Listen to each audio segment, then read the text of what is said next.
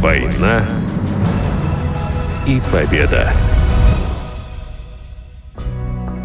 Из детских воспоминаний краснодарца Володи Рындина читает студент факультета журналистики КУБ ГУ Арсений Ефременко.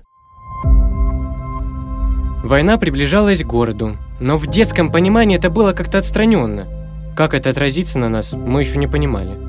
Часто бывали воздушные тревоги, светомаскировка. Помню, в Ленинском сквере собралось много людей. Привезли сбитый немецкий самолет. Для всех праздник, а для пацанов-то милиционер не разрешал. Но все пытались что-то отломать и открутить. А в центре того же сквера была огромная яма. По краям куски мрамора. Нас привлекали надписи непонятными буквами и золотые кресты. Выбирали покрасивее и несли домой. Уже позже узнал, что это были остатки разрушенного храма Александра Невского. Промышлял, пожалуй, весь город. Все было открыто, как потом начали писать, на разграбление, чтобы не досталось оккупантам. Видимо, город был обречен. Сосед притащил с масложиркомбината целый мешок семечек и сказал, что там еще осталось подсолнечное масло. Я взял молочный бидончик и отправился туда. На путях стояла цистерна. Народа тьма! а под ногами целое масляное болото. Из крана ручей. Некоторые даже залезли наверх и черпали масло, как из колодца. Грязные, но довольные, мы отправились домой. Потом рассказывали, что кто-то наверху не удержался и нырнул вниз. Вот так доставалась еда. В цоколе бывшей гимназии была типография, которая осталась там и после войны.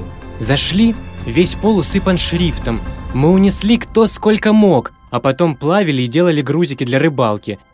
И еще там было много бумаги. Листы, рулоны, все пригодилось. Все это хозяйство я загрузил на бухгалтерские счеты, как на тележку, и прикатил домой. А мама делала из бумаги тетрадки и даже меняла ее на продукты. Кому такого добра не досталось, в школе писали на газетах и книгах. С наступлением холодов надо было топить печку. В подвале оставались дрова, но их было мало – а на улицах и во дворах было много красивых бумажек. Оказывается, это были царские деньги, Екатеринки. Видно, кто-то очень долго их хранил. Мы из них костры жгли, так их было много. На память ничего не осталось. Исчезли бесследно. Помню, для нас, детей, было развлечение, когда во двор привели лошадь, и женщины зачем-то пытались надеть на нее противогаз. Животное металось, противогаз порвался и достался нам на рогатке. Но самая лучшая резина для нашего оружия была из камеры немецкого грузовика, которую мы украли. Из красной резины. Больше я такой нигде не видел.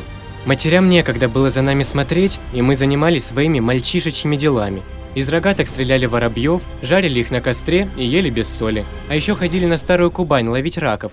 Сделать раколовку было просто. Обруч с кадушки обтянуть веревкой, а на нем приманка – лягушка – а лучше противно вспоминать, как Валька отличился. Дохлая кошка. Зато раков целая гора. Мой папа, Шевчук Юрий, родился в 1927 году. И жила его семья в станице Пашковской на улице Красной. Как-то в моем детстве папа пояснил мне, что значит бежать так, что пятки сверкают – и для наглядности рассказал, что с ним случилось в то время, когда немцы оккупировали Краснодар. Не секрет, что люди во время войны не доедали.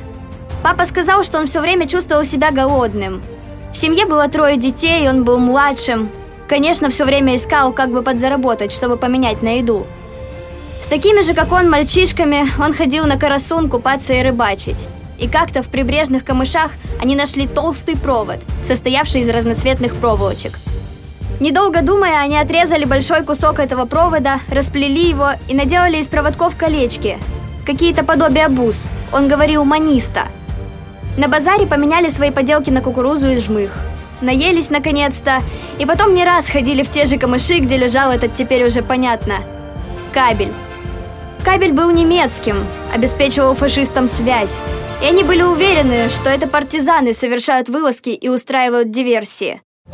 И вот однажды наши юные партизаны в очередной раз подошли к камышам, а на них выезжает мотоцикл с немцами. Мы такие видим в кинофильмах, в люльке сидит автоматчик.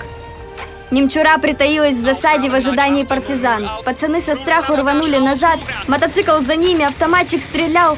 Бежали они с нереальной скоростью. Слава богу, никого не убили.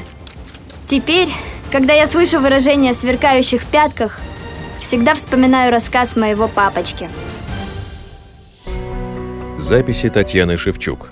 По воспоминаниям отца о его военном детстве в Краснодаре. Читала редактор сайта tvkrasnodar.ru Елена Коренькова. Война и победа.